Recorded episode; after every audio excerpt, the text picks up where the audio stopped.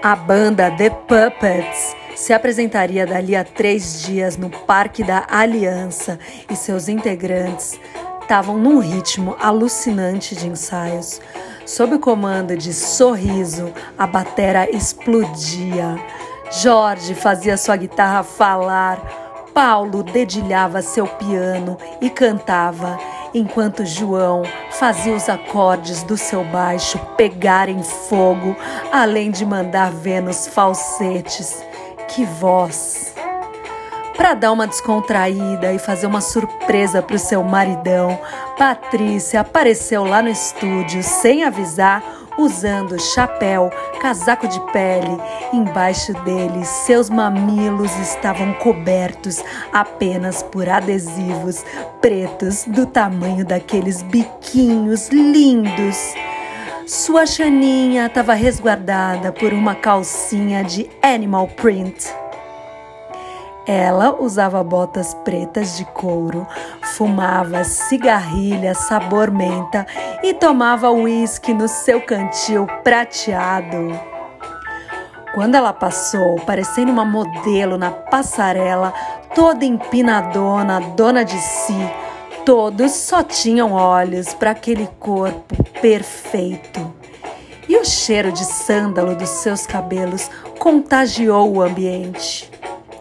Ela foi lá e meteu a língua na boca do seu maridão e depois jogou o drink nela todinha e Jorge bebeu, passando pela buceta, seu cozinho e por aqueles peitos lindos que já estavam sem os adesivos. Ela tirou seu casaco de pele, sentou no pau dele, que já estava a ponto de bala, e começou a rebolar, gritando: Me fode, meu guitarrista preferido, mostra para eles como se faz. Os outros assistiam a cena enquanto produziam um som com destreza e vigor. Enquanto engolia a boca do seu marido, Pati pegou a baqueta do sorriso, deu uma chupada e ficou esfregando seu clitóris com a pontinha dela. Sorriso levantou-se e introduziu a outra baqueta no rabinho empinado da mulher do seu amigo, enquanto lambia aquele buraquinho.